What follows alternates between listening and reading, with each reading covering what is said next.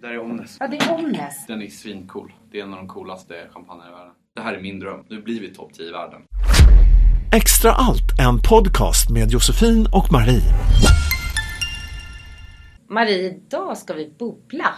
Ja, och förra veckan var det ju verkligen någon som bubblade rejält höll jag på att säga. Fredrik, där hade vi ju en man som lärde oss allt om uthållighet. Ja, och just den här delen att man med uthållighet så kan det faktiskt innebära att man under 23 dagar eller längre faktiskt sitter i ett baskamp och väntar på om man överhuvudtaget ska gå upp. Och med den övergången kan man väl säga Ja, det var en liten snygg övergång Ja, där. med Kristoffer då som verkligen har kämpat sig in som det enda svenskägda champagnehuset där både champagne som område och Sveriges kritiker och analytiker har försökt att sätta käppar i hjulet. Ja, den här gästen är jag ju väldigt nyfiken på. Han vet verkligen hur det är att vara i champagne och då menar jag inte att gotta sig i drycken utan faktiskt i området champagne. Till skillnad från vår förra gäst, Florent, så har ju Kristoffer ett arv att förvalta. Ja, och han har väl gått ett steg längre. Det jag tycker är fascinerande med tanke på att champagne är så konservativt så har han tagit då själva tanken med den mytuppspunna drycken till att bli transparent. Han kommer berätta mycket om när han verkligen har öppnat upp för kunskap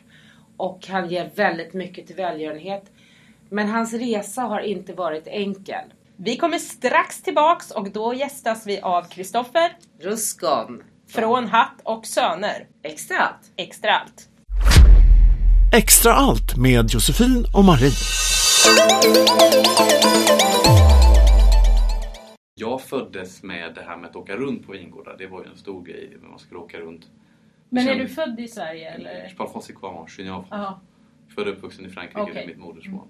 Född i Paris. Född i Paris och bott där största delen av mitt liv. Och Men- ändå pratar så pass bra svenska. Av en svensk mamma. Ja. Ja, en, en halvsvensk, halvamerikansk tokig mor som är helt eh, underbar. Men hon flyttade ner till Frankrike och det var där hon träffade min far. De träffades första kvällen hon var ute. Min mamma var hippie så hon kunde alltid gå liksom utan skor och sådär. Men, men då hade hon högklackat på sig. Det var ingenting som funkade för henne. Men, eh, men hon tog av sig skorna för att dansa då. Det här området Annecy ligger väldigt nära Alperna, regionen Schweiz och Italien. Och italienarna de är extremt ogillade. Så förlåt om någon är italienare men italienarna det är inte någonting vi tycker om i den här regionen. Varför Så inte då? Italienarna kommer till, till vår sida och så för de oordning. Och så. Det är inte så att de tar kvinnorna också? så gör de också. Ja. Jaha, det var där skon klämde! Så kändes det Ja, men, men, Ja. men, men italienarna är duktigare, eller bättre charmörer än fransmän faktiskt. Det är de ju. Det är mer på ett skämtsamt sätt än vad det är på riktigt. Men det var några italienare som kom över då och eh, min mamma hade tagit av sig skorna så de började spela basket mellan varandra där man kastar fram och tillbaka för att tjejen ska jaga emellan. Eh, och det här såg ju min pappa. Min pappa är ju en riktig fransk gentleman. Så han gick ju fram till de här italienarna och så tog han skorna och så gav han dem till min mamma. Och sen tog han henne till baren. Sen har resten varit historia nästan hela mitt liv. För nu kanske 7-8 år sedan. Där jag var ute och reste med min familj. Där min pappa berättade att eh, jag måste berätta någonting för er han. De här italienare. Ja, jag hade betalat dem. Nej. Jag har alltid tyckt att det här med vin det är det värsta som finns. Och jag uppfattar inte att det var det roligaste jag visste när jag var liten. Utan jag tror ofta att det blir så att, att man måste ta sig över en tröskel med, med föräldrar som någonstans trycker på en det här hela tiden. Eh, Och, och man gör motstånd tills man en dag då förstår charmen i det. Och lite så var det för mig. Började med det. Vad var det som fick dig att bli intresserad då? Men Det var märkligt. Det var en, en dag så var det bara gott för det första och då... Och ett år så var vi nere i Frankrike. Vi började med ingenting med, med att åka ner till François och skriva ett kontrakt där. Och det var, det var, du kom med ett handskrivet kontrakt. Var det så? Ett handskrivet Ja, kontrakt. det är liksom Hur gammal gullig story liksom. 21 år. 21 år. Ja, var jag då. Hur är du som person idag? Du har själv barn nyligen, mm, fick jag höra. mm. Hur tänker du med det kulturella Ja, arvet det och är, så? jätte, jättesvår, det är en jättesvår fråga. Det här med att, skaffa barn, det är ju inte lätt tror jag inte för, för någon. Och Varför inte då? Nej, jag tror att många, många bara överdriver hur, hur fantastiskt och så. Det är ganska tufft och så. Det ställer en ganska mycket frågor kring bland annat de här de här typerna av frågor. Hur vill jag att mina barn ska vara? Vad vill jag göra för dem? Och jag känner mest att jag, jag kommer inte pressa min son till att göra något av det här om inte han vill. Det här är min dröm. Jag kan kanske inte förändra världen. Eller kanske lite. Men jag är helt övertygad om att jag håller på att förändra hela champagne. för alltid. Men det är min dröm. Och om han vill fortsätta att leva den drömmen eller leva sin egen dröm inom den drömmen så är det helt upp till honom. Det var jag som pressade mina föräldrar till att vi skulle börja med vin när jag var 21 år gammal var jag när jag började. Men, men det har ju inte varit enkelt. Och många gånger när jag stod själv och tänkte att fan jag ger upp, alltså, det här kommer inte att gå. Det här är inte min, det kommer inte funka. Men jag gav inte upp och, och, och, då tog jag jobb och jobbade på Clas Ohlson alltså. Men jag trodde så pass mycket på, på det att, att, jag, att jag fortsatte att slåss eh, för att det här skulle bli verklighet. Och tills jag ändå då hittade några investerare, en efter en, som faktiskt kom in och sa att okej, okay, men vi vill, vi vill hjälpa dig med det här. Och de här personerna då var ju extremt de hade en extrem pondus. Jag hade aldrig träffat den här typen av människor tidigare. Och de kom in och tog allting med storm. Vad eh, var det som, som du tror att de... Jag tror bara att passionen var ja. hela grejen. Att det var så här, det här är en passionerad person och oftast investerar man i en människa och inte ett företag. Då var det bara drömmen om att köpa in sig, för i kontraktet stod det att vi hade rätten att köpa hela huset, gården, namnen, fru, bil, hund. Alltså jag hade skrivit in allt i det där kontraktet. Så att jag väntade bara på min chans. Det är så man ska göra för att bli gift. Ja. det var inne i kontraktet. Ja. För det, när man hör det här, det, när jag hör det som inte kommer från den här världen låter det som att det har varit en räkmacka. Alltså du har haft och ja. omgett dig av ja. alla lyckade och framgångsrika ja. människor och du kommer från de här områdena. För att förvalta och vara där du är idag så har du ändå fått kämpa och gått den hårda vägen också. Eller hur ser du på det? Alltså jag anser att jag har gått en av de hårdaste vägarna. Och jag anser också att det är den enda vägen man kan gå. Jag anser att jag, eh, jag har fått slåss extremt mycket för, för den positionen som jag har idag. Och jag har också genomlidit väldigt, väldigt många tuffa år. Det har också varit min framgång. För utan att genomlida det, då hade jag aldrig varit den jag är och jag hade aldrig tagit mig dit jag är. Vad är det som har drivit dig då? Är det att bevara det här som familjen byggde upp eller är det framgången som du ser vid horisonten? Jag vet inte. För det är inte så att jag på något sätt söker ekonomisk välfärd eller framgång eh, det har du fått sig, på köpet? Utan jag älskar verkligen det här. Alltså jag älskar det från botten av mitt hjärta och det mest lyxiga som jag ser, vilket inte då är guld och diamanter och och fina hus och sånt där utan det är en upplevelse, det är eh, den tiden man spenderar tillsammans, att man kan byta tankar, intelligens, alla de här sakerna. Och det har jag tagit väldigt mycket vara på i, eh, i vårt hus. Genom då exempelvis en av våra produkter som är Personal Vinters då, som är möjligheten för privatpersoner att göra sin egen champagne. Där man får välja sina vindruvor från 20 olika gårdar. Vi har byggt en källare där alla har sin egna plats i källaren. Så när andra kommer ner så har man sitt namn i källaren där man har sin plats, där man har sina flaskor som lagras. Man får sätta sin egen sockersättning. Man får sätta sin egen namn och allt på flaskan såklart, vilket annars bara varit för vinmakare. Men framförallt så får man vara med på resan. Och här är kunskapen. Man får vara med och följa vinet från att det är en liten, liten bebis som är stilla, där det är rått och tufft och här, härligt. För mig är det fantastiskt, det är de bästa vinerna. Sen så bubblor man bubblar och det är bara några månader gammalt, sex månader. Pang! Så slår det så himla hårt och det är bara, åh, det är så himla skönt eh, i munnen för det är aggressivt och mossen är tuff. Och sen så lugnar det ner sig så blir det mer och mer så, som alla människor, alltså som att skaffa barn. Det är samma sak, man följer vinet på det här sättet. Och det erbjuder vi för, för första gången någonsin. Att eh, låta privatpersoner få följa sitt vin från att det är en bebis På det då såklart så gör vi resor där alla följer med ner och skördar tillsammans. Så vem som helst kan egentligen som är intresserad av det här kan få möjligheten att se det? Ett enda problem, det, det, är att vi är för små. Så vi kan inte göra obegränsat och det är tyvärr begränsat antal platser. Det är så kul att se dig när du berättar om det här Kristoffer. Man ser verkligen att du brinner för det. Man ser hur liksom hela hela din kärlek verkligen ligger i det här bara ja, av att du berättar det här för oss. Så det är, ja, jättekul. Men det är fantastiskt och den kärleken delar alla som är med i det här. För att den handlar oftast inte om vem man är, vad man gör, hur tufft det är och så vidare. Så när man är där och man kommer till oss, då är alla ett med naturen. Där folk kommer ner och, och till oss och vi skördar tillsammans på, på dagen och sen så och alla blir kompisar, det är klart. Sen dricker vi 3,8 flaskor per person per dag va? när vi är där. Så. Men vi brukar avsluta och åka upp på vingården och göra någonting som vi kallar after harvest. Där vi ställer oss på bilarna och gör rock'n'roll och vi har band. Och vi, men, men, men på ett väldigt enkelt sätt. Och sen avslutar vi det här nu blir år i ett eh, munkkloster från 1100-talet där vi sitter och har en galamiddag på kvällen. Det skapar så mycket, mycket passion och kärlek hos människor. Om det regnar, om det snöar eller sol, det spelar ingen roll. Men vi är, vi är ute i naturen och vi umgås i, i det forumet. Men det handlar framförallt om utbildning. Och där är vi jätteförsiktiga för att det kostar ju ändå, man måste ju ha 60 flaskor. Och det kostar 800 kronor per flaska ungefär. Så det är ändå 48 000 kronor bara för att komma in. Men vi är försiktiga med vem vi tar in. Och det är inte för att vi vill hålla ute folk. Jag är konstnärlig. Jag tycker om konstnärliga människor. Men jag vill också ha, jag vill ha bra människor kopplade till... Vad är till- bra människor då? bra människor som bryr sig om andra, som inte kör över folk. Men, men på, på sätt och vis så skapade det. Vi hade en, en av världens största producenter. Jag vet vad- vem det var, men kanske folk kan lista ut annars.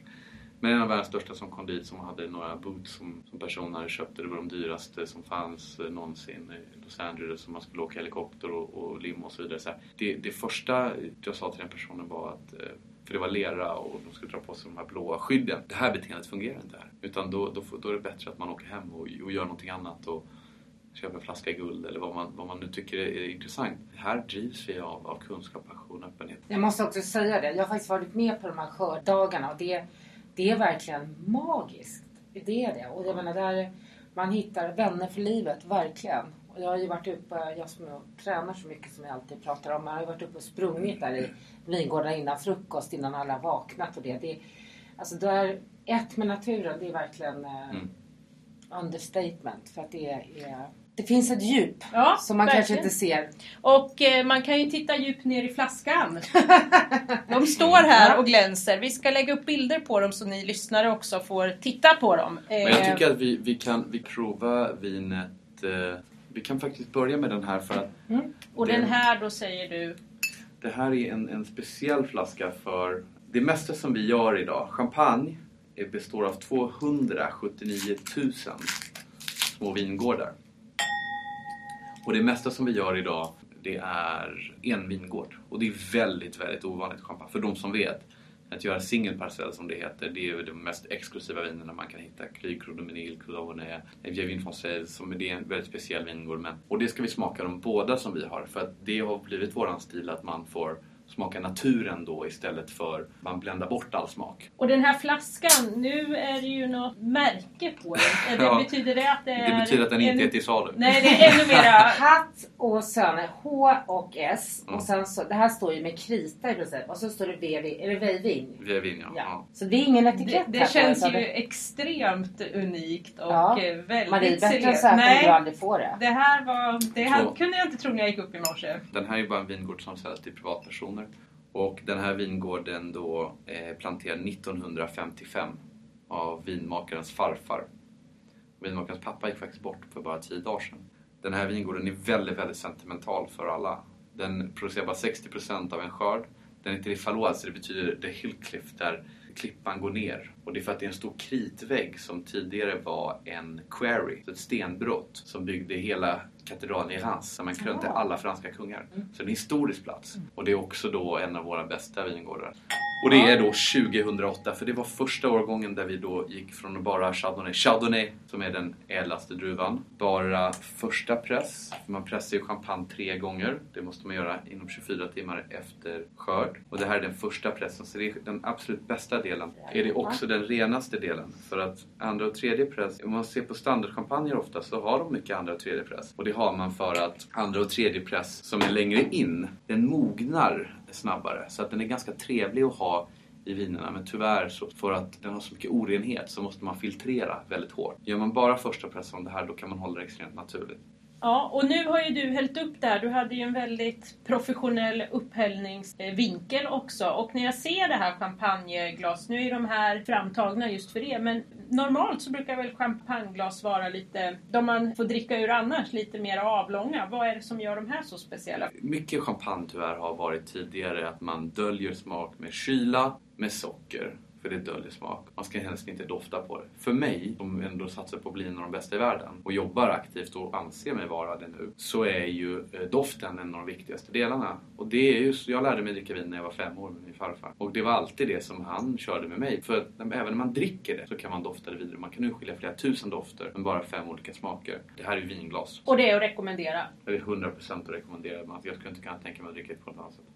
Men min rekommendation är framförallt att använda näsan. Josefin är väldigt duktig på det här. Ja men du är ju faktiskt lite känd ska vi väl säga just för att du har ett väldigt avancerat doft, eller doftsinne. Men det syns ofta när du doftar på det faktiskt. Alltså du, du doftar på det väldigt fint. Och berätta hur doftar man? Ja men gud Vad svårt. Det här går inte att säga. Nej men jag blev ju, jag fick ju höra att jag hade en fallenhet. Det är väl någonting som ligger från början. Sen så är det ju intresse och att man Sen ser du fortsätter. jävligt proffs ut när du doftar på vinet. Det är, det är knappt något socker i det här. Vi är på, på 0,5. Men det känns väldigt... Den här vingården är extremt, extremt fin. Den går långt ner. Så det här är grunden och man kan säga att vi har väl bara blivit bättre Oj. från det här. Men så här börjar det i alla fall.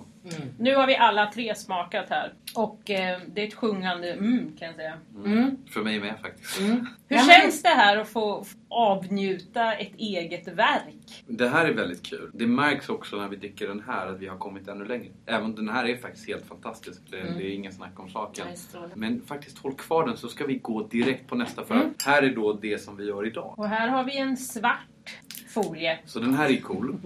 Den här Fick man heter... inte säga. Den här heter Le Grand Père Omnes. Mm. Och Le Grand Père då det är en hyllningsflaska till min farfar. Är det här en vidareutveckling på den? Det här är en vidareutveckling på Ja. vanliga Le Grand För den Père. här har till och med inte ens jag sett. Grand Père har jag såklart uh, stiftat bekantskap med. Men den är totalsvart. Den vanliga är Guld. ja. Ja. Men den vanliga säljs också fortfarande. Den här säljs bara till våra privata kunder. Alltså de som gör PV. Och till skillnad... Det är ingen etikett på utan den, det är en etikett. Jag ska, jag ska förklara för den Okej, är en för riktigt det känns som att den är, det, känns det är relief. det är nästan som det är en relief Ja. på glaset. Ja. Och Snyggt. det man kan säga om den här flaskan då. Det här var en av flaskorna som vi fick som arv. Det här grundflaskan på det här som François gjorde var hans premium. Det var den han gjorde som var bäst. Den tog vi över. Men vi har hela tiden jobbat från det receptet. Så för oss kändes det helt naturligt att börja med ett arv och sen så fortsätta utveckla det. Det här är framtiden. Nu blir vi topp 10 i världen. Då började vi göra göra det här. Och det ska ni få smaka på. Omnes 2012. Oj, oj! Där hörde ni det! Extra allt med Josefin och Marie. Första årgången på Omnes som någonsin lanseras baseras på granngården till den här. Och den här då, är det den första vi vi pratade gjorde, om förut. Det Precis. kalk- Så vi är fortfarande på eh, 50-tal, eh, fortfarande vid kalkstenen. Den här eh, vingården kan max producera 5000 flaskor varje år, men vi lanserar dem fem, i fem omgångar. Och för att förklara det finns det något som heter degorgering. Det är när man plockar ut jästfällningen som skapas av att sockret upp jästen. Och det här kan man göra i flera omgångar om man vill. Ju längre den ligger ju mer den förändras. Eh, Grand Dané och sen gör man RD. Det är samma flaska, bara att RD är senare degorgering på Grand Dané. Man gör P1, P2, P3 hos Dom Perignon och så vidare. Den här heter Omnes O1 och O1 står för den första degorgeringen 2012. Sen degorgeras nästa, eh, nästa år, så den här kommer lanseras 2018 kommer O2, 2020 O3, 2022 O4 och 2024 så kommer O5 då som är den sista degorgeringen på Vad, vad, O1. vad pratar vi om nu här? Lite grann eh, prisspann här. 1600 bara, men de som är O5 de ligger på 350. Den här etiketten är svart då, men på 20 år så oxiderar den och blir vit. Så det är tenn, så den kommer vara helt vit eh, när den blir gammal. Och, där Och nu, flyttar sig Marie ner Ja, på jag- golvet här. Jag kände att jag behövde... Det är Så inte mys skillnaden, nu. så skillnaden på den här och den förra, så den här har vi då det är första press, eh, non-malo och mallo för att den har 50% ekad på treåriga fat som vi köpte hem från Merceau. Och eh, då har vi öppnat upp faten och sen har vi handtvättat dem och sen har vi bundit om dem. Det här är en väldigt kostsam sak att göra då.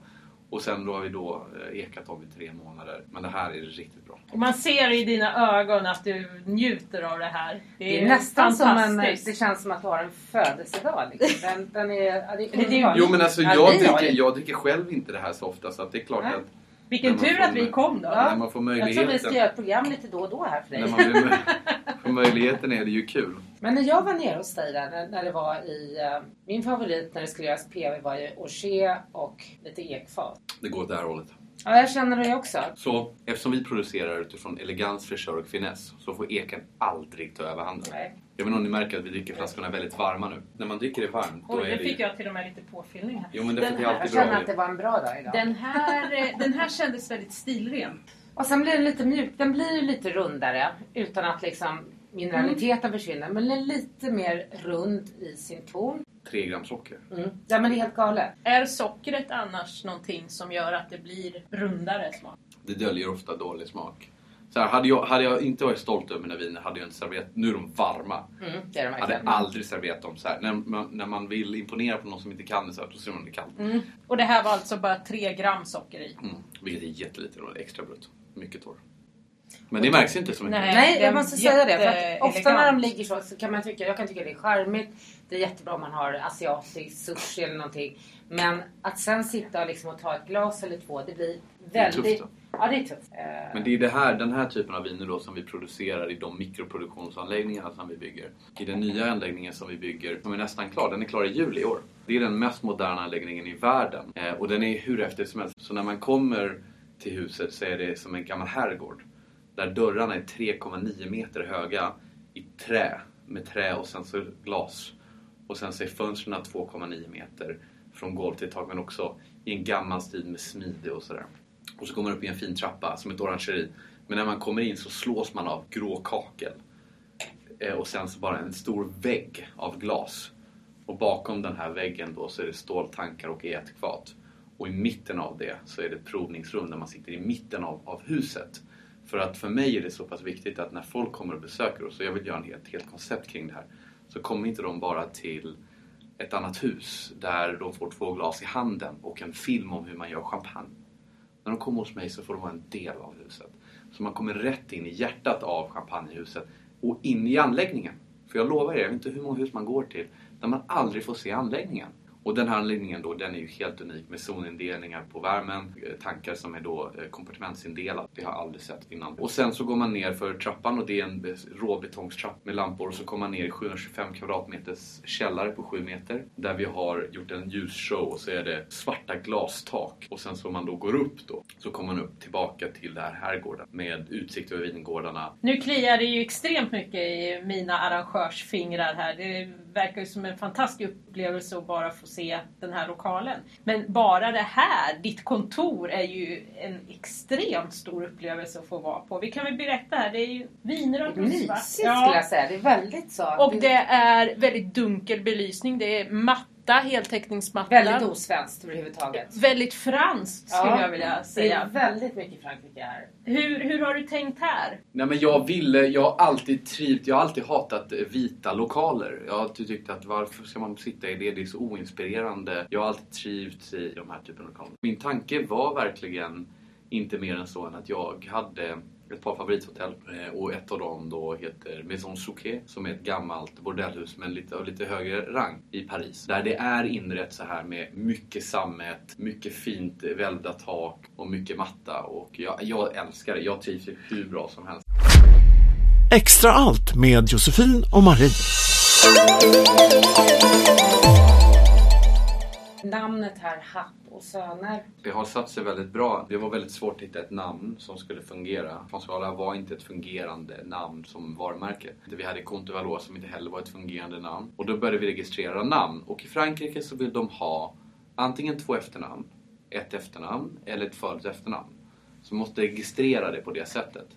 Så man kan inte bara hitta på så här vanliga ord för då, då, då får man inte licensen utan man kan bevisa någonting. Och eh, min familj var ju väldigt prominenta för vi gjorde det här med öl. Då får man mycket kompisar. Det gäller mig också som gör champagne då. Man får väldigt många som tycker att det är väldigt kul att hänga med. Om man åker ner till Annecy idag och går till kyrkan och längst fram på rad 1 så står mitt efternamn Ruscon och jämte står Agnolet. Och familj Agnolet på den här tiden gjorde hattar för modehusen i Paris. Och i början hette vi eh, Hatt för hattarna och så hette vi Fiss för vi bara gör söner och jag har precis fått en son. Och Fiss då söner på franska. Och de första 500 flaskorna som gick ut med etiketter stod det Hatt och Fiss på. De här är unika, får man tag på en sån så är det samlarvärde. ja. Eh, för sen så kom ju nästa person som ringde upp och sa Hej, jag heter Bernard Hatté och Fiss och jag gillar inte riktigt att ni, eh, att ni använder eh, mitt varumärke. Och då, då, det var ju väldigt likt då. Och det hade vi inte heller någon aning om. Vi har ett svenskt arv och eh, Hatt och Söner kommer att fungera. Då bytte vi namn till Hatt då för modehusen och Söner och det registreras som två efternamn då. Så familjen Hatt och familjen Söner. Men hittar ni Hatt och Fiss någonstans så är det det bästa. Och ibland har man lite tur så faktiskt. Jag var ute på stan här för inte så länge sedan och träffade Kurt Bergfors som grundade Max Hamburgerrestaurang. Och sen så säger han så du har en flaska från Hatt. Så tar han fram flaskan och så tittar jag på den. Och då är det en av fyra producerade flaskor som vi, som vi gjorde som är grundplåten för farfarsflaskan. det var helt galet. För, för han sa bara, vet du jag vet hur du har drivit familjeföretag. Här får du tillbaka den. Sätt den på museet. Och det är coolt för jag har bara en sån plats. Finns säkert och de andra är säkert slut någonstans. Och du har inte sparat någonting själv? Nej, du vet. Man, man glömmer bort. Om vi går tillbaks lite, vi pratar ju väldigt mycket om hur, hur det har varit och eh, hur du har levt ditt liv. Men om man tittar på dig idag. Du sa nyss innan vi började spela in här att du reser, du är fullbokad varje vecka här och har rest från januari till juni, juli. Mm. Varje, Eh, varje vecka från första januari till första juni reser jag. Och du är småbarnsförälder, Ja, du är pappa. är- Du är 33 år. 31. 31 år till och med. Ja. Oj! Nej men jag har inte 32, sagt det. 32 snart. Ja. Vad pekar på mig? Jo, du sa 30. Nej. Nej, skitsamma. Du är väldigt ung. Hur ser en typisk vardag ut? Oj, herregud. Herre, det, Du går upp klockan... oj. Nu Ja. vart han så chockad så han tappade Nej men jag, jag, jag, går, jag går upp tidigt nästan varje dag. Vad är tidigt då? Eh, Sju, eh, det är tid för mig. Och jag, jag har valt eh, att göra en, en rutin varje dag. Och min rutin den är jätteenkel. Jag eh, plöjer igenom två timmar mail på morgonen. Så sju till nio. Har du druckit kaffe då innan eller? kom- Ingenting, jag lägger mig i sängen och gör eh, Och det är oavsett om jag är på hotell eller var jag än i hela Mm. världen. För det mesta är jag ju faktiskt i Frank mellan Frankrike och Sverige. Så att oftast är jag på vingården eller så är jag hemma med min familj. Då. Men sen har jag faktiskt ingen aning om hur det kommer att se ut eh, resten av dagen. Utan jag gör allt. Eh, Jag reser och gör galor över hela världen där vi håller tal och, och gör välgörenhet. Jag reser till importörer över hela världen. Och framförallt så reser jag runt i Champagne, jobbar med eh, att utveckla vingården. Nu nästa steg är ju att vi ska öppna ett hotell och ett eh, utbildningscenter för vin i Champagne. Och vi har en, Det kommer ligga i champagne. Ja. Mm. När blir det här? När... Inom fem år. Jag, jag tänker och hoppas att jag kan donera det till eh, regionen sen. Och sen fortsätta med engagemanget inom, eh, inom miljön som vi gör då. Men de här är de nästa, nästa stegen som vi gör. Och det här utvecklar jag hela tiden och jobbar väldigt hårt med. Men hur långa, du säger att det är hårt arbete och det förstår vi. Hur långa, hur långa är dina arbetsdagar? Så korta som möjligt. För att jag, jag tror inte riktigt på att man behöver arbeta så lång tid för att göra ett bra jobb. Utan jag klockar mig själv faktiskt. Så att jag har eh, de senaste fem åren skrivit ner alla tider jag jobbar. Där vill jag inte jobba mer än 50 timmar i veckan. För då vet jag att då funkar jag som bäst. Men då gör jag också väldigt 50 effektiva timmar. Sen kanske det blir att mina mejl är så här, kör, okej, ja. Det är underbart, man förstår ju att ditt schema, eller jag vet ju det som har följt dig, är, är ju så fulladdat. Men ändå kan jag, jag tror att jag ringde dig två dagar sedan. Den här spontaniteten som jag känner att du har och det känner jag lite i din personlighet som jag har lärt känna är ju det att saker som du brinner för som det här och saker att kunna som vi är väldigt glada för att kunna förmedla, då tar du dig tid. Så verkligen Kristoffer, från hjärtat, ett jättetack att du tog dig tid. Ja, tack så jättemycket och det är otroligt att se vilken, vilken genuin vänskap ni även har, eller kontakt ni har. Så det har varit ett intressant möte för mig också. Tack för att du tog dig tid. Extra allt med Josefin och Marie.